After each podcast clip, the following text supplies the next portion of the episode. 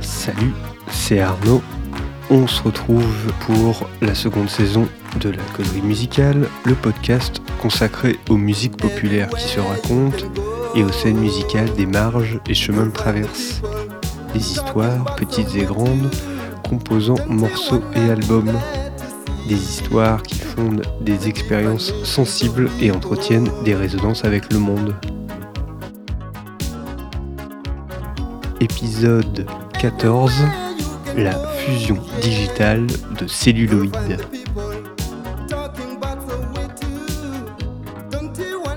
Matière plastique très malléable à chaud mais très inflammable obtenue en plastifiant la nitrocellulose par le camphre. Telle est la définition du terme celluloïde par mon petit Larousse qui m'arrive encore régulièrement de consulter, Wikipédia n'ayant pas eu encore complètement raison de lui. À l'heure de la prise de conscience écologique et de l'effondrement programmé de notre civilisation thermonucléaire, on voit mal un label se prénommer de la sorte en 2019.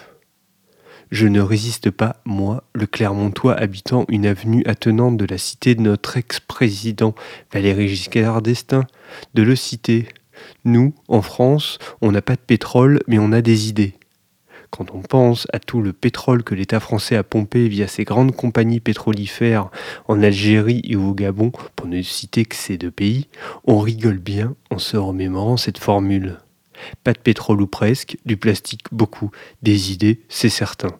Des idées musicales, notamment.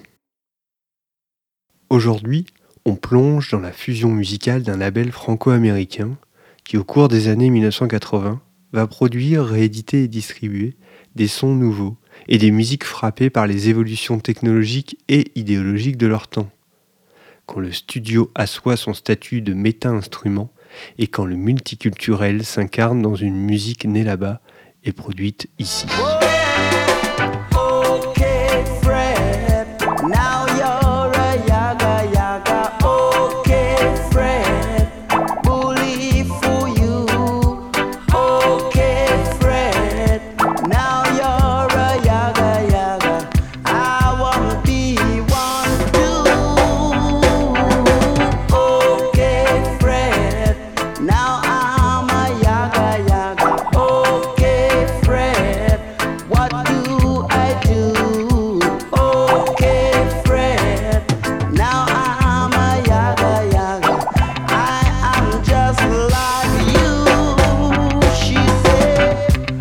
Celluloid naît en 1977 à Paris sous l'impulsion d'un producteur qui n'est pas à son coup d'essai.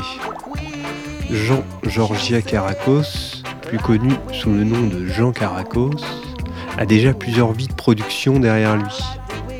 Il fut à la tête du label PYG qui publia ce que la décennie 70 comptait d'expérimentation et d'avant-garde musicale en jazz, musique contemporaine et rock. BYG pour Baruzo, Young et Caracos, les patronymes du trio fondateur. Le Seven Man d'origine grecque contribue ensuite au magazine Actuel, grâce auquel il rencontre Jean-François Bizot, qui sera de l'aventure celluloïde. Bizot présente à Caracos un troisième larron, Gilbert Castro. Le trio est constitué et l'affaire démarre. L'ambition première du label est de proposer des éditions françaises de disques produits en Europe ou outre-Atlantique, comme l'album OK Fred du chanteur Harold Dunky qui reprend ici un thème de John Holt. Suite un voyage new-yorkais et une rencontre charnière avec le bassiste, musicien et futur producteur Bill Laswell, Jean Caracos propose à ses compères d'émigrer en terre promise, New York City.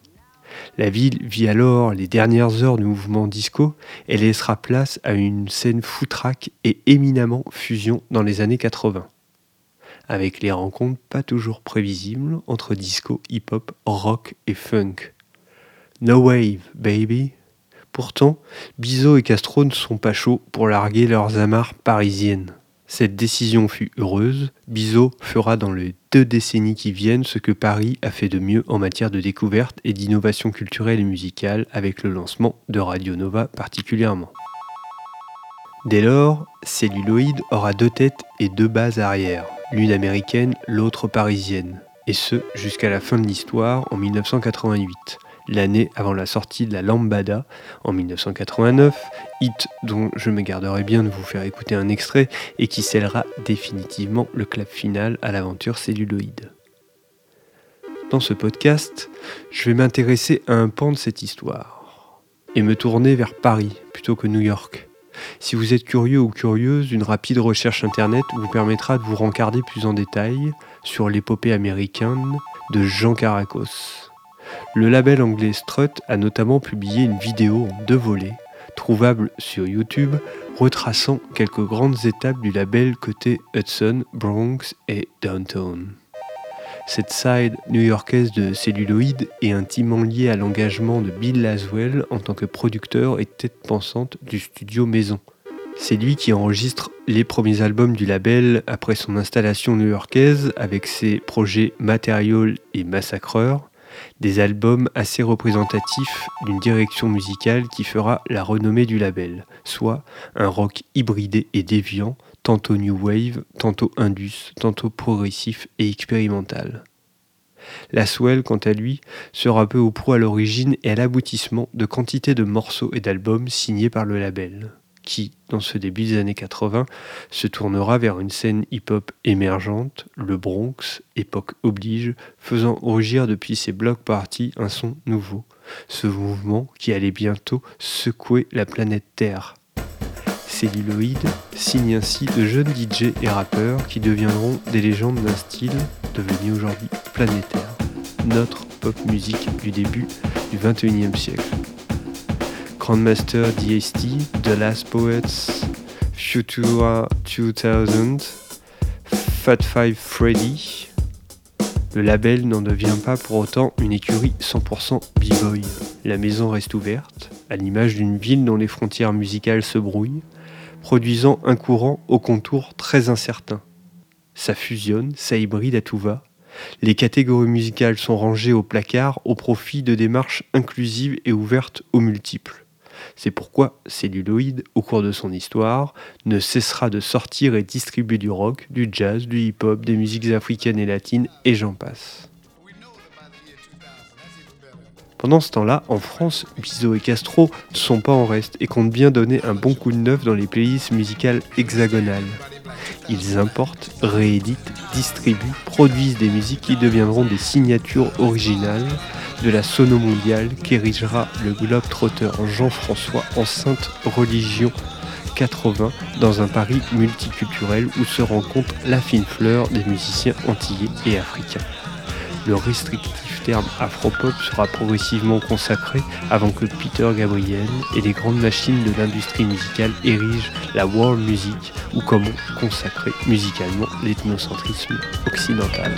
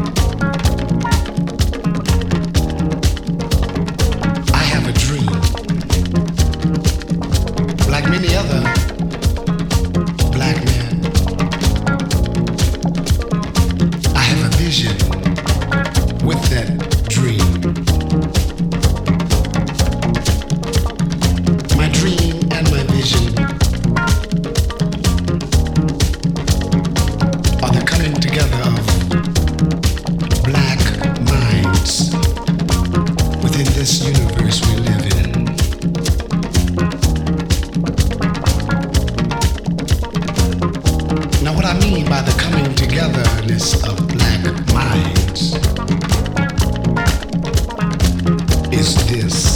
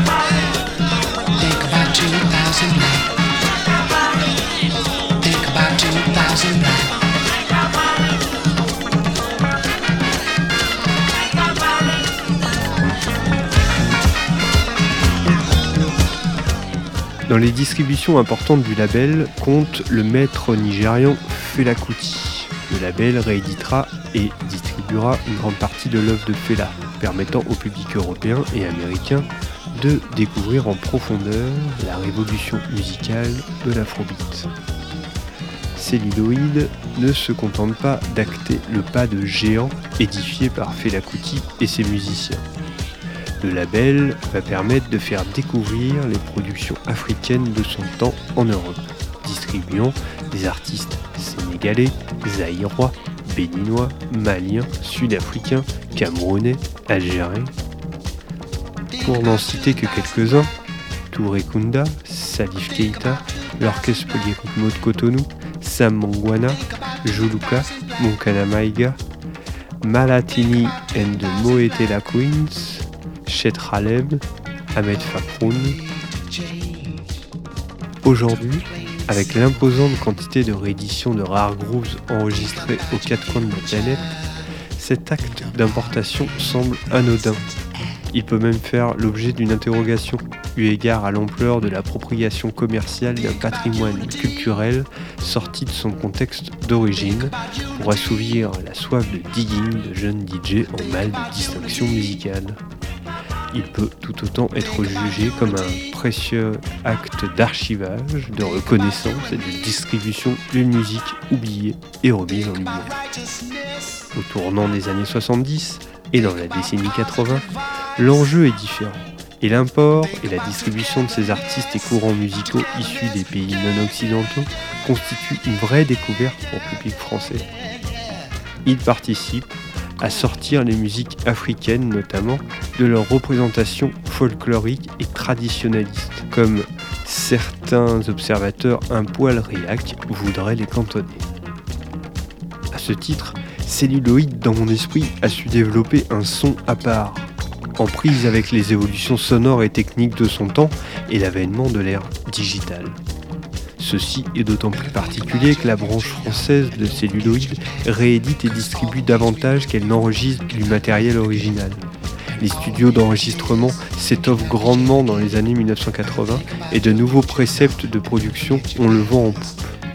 Une certaine artificialisation se formalise alors dans les modalités de conception et de production des albums. Surtout, le studio entérine définitivement sa place dans le processus de production. Le studio n'est plus simplement le lieu et le moment où les musiciens enregistrent, l'étape consistant à respecter au maximum l'expression musicale et instrumentale. Non, le studio devient un instrument. Il modifie et transforme plus sensiblement le son et s'inscrit de ce fait dans la musicalité des titres et albums qu'il met en boîte.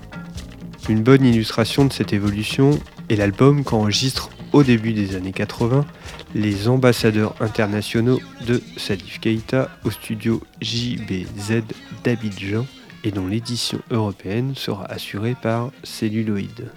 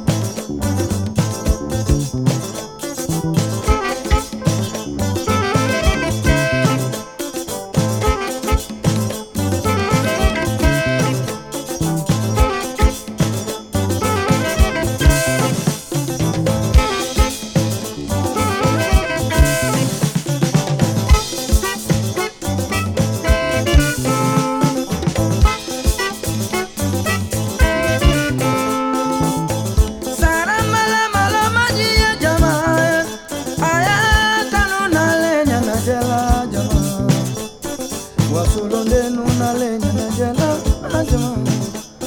alùmọ̀yẹ̀ tó ló ń tẹ̀lé sí ẹ̀sọ́ lásà láti sàn.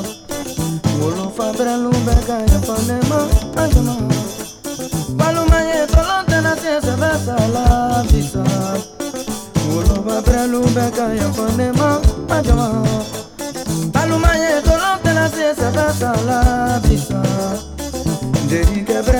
ká ẹ̀fọ́ lẹ́ mọ́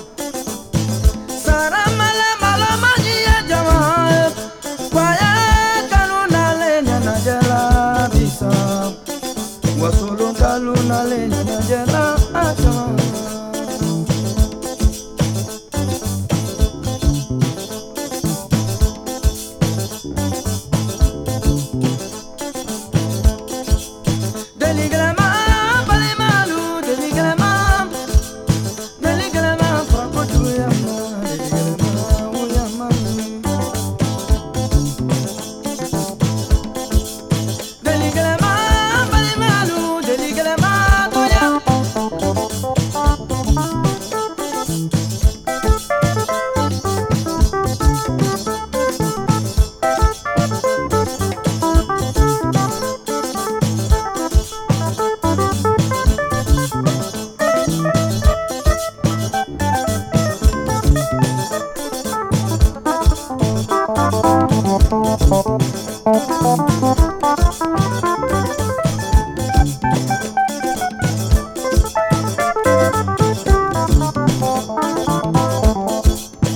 oh you.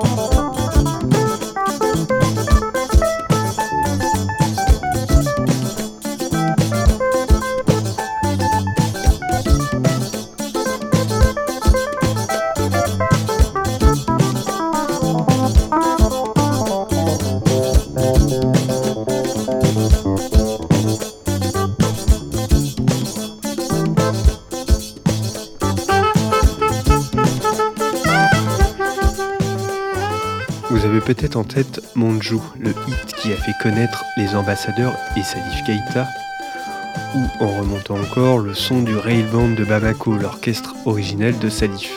Ici, le son est clairement différent, plus tenu dans ses médiums, plus rehaussé dans les basses, avec un équilibre une patte digitale qui déplaira aux aficionados du son 60s. Dans un esprit similaire, passons à Ray Leima, musicien camerounais qui s'est fait connaître en Europe grâce à ses albums sortis chez Celluloid, dont l'excellent Médecine et le Trit Iolela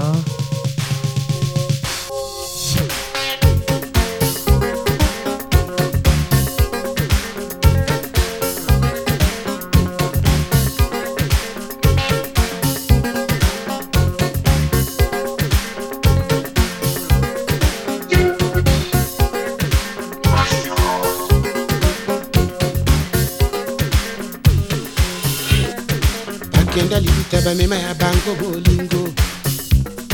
Mokolo esilaka na panza esengo. Ntango moko boye kati ya motema. Moto na moto atondwaka ndenge na ye mikilinga natamboli malabisi se moko. Monganga na yango kaka marapu yo yolele yolele. Yolele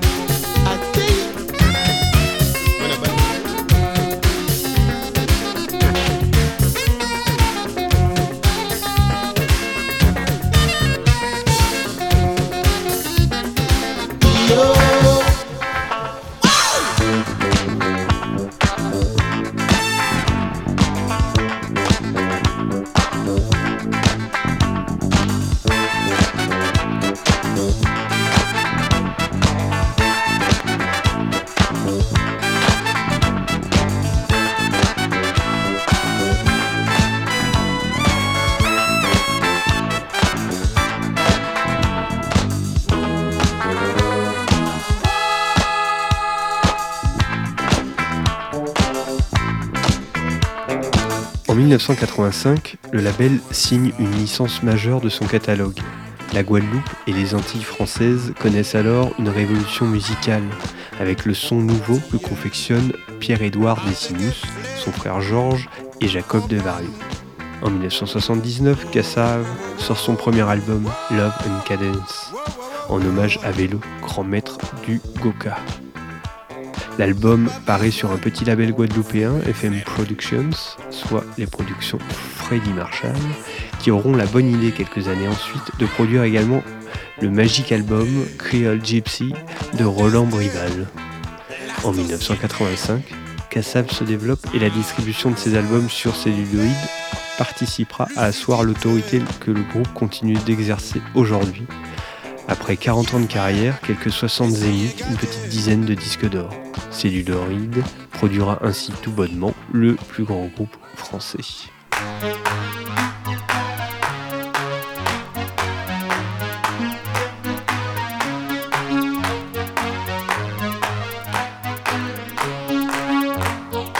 À l'écoute de ce 14e épisode de la causerie musicale, un titre paraissant Thématique oblige sur le répertoire celluloïd. Il s'agit d'un projet sud-africain, Splash, et du titre Soweto, paru en 1989 pour l'édition française sur l'album Peacock.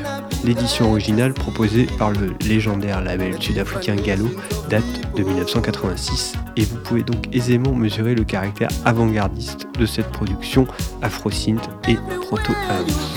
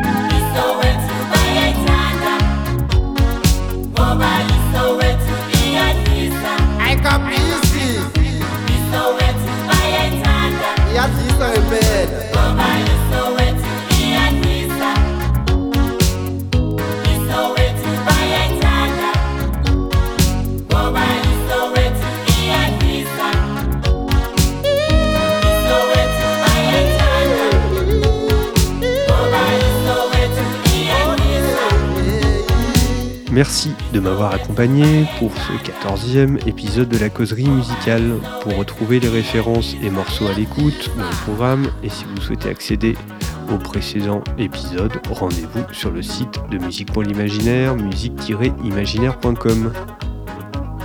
Pour faire connaître ce podcast, produit de manière indépendante et librement mis à disposition de vos oreilles, vous pouvez m'aider en notant et commentant le podcast sur la plateforme que vous utilisez pour l'écouter ou relayer sur les réseaux sociaux le blog de la causerie.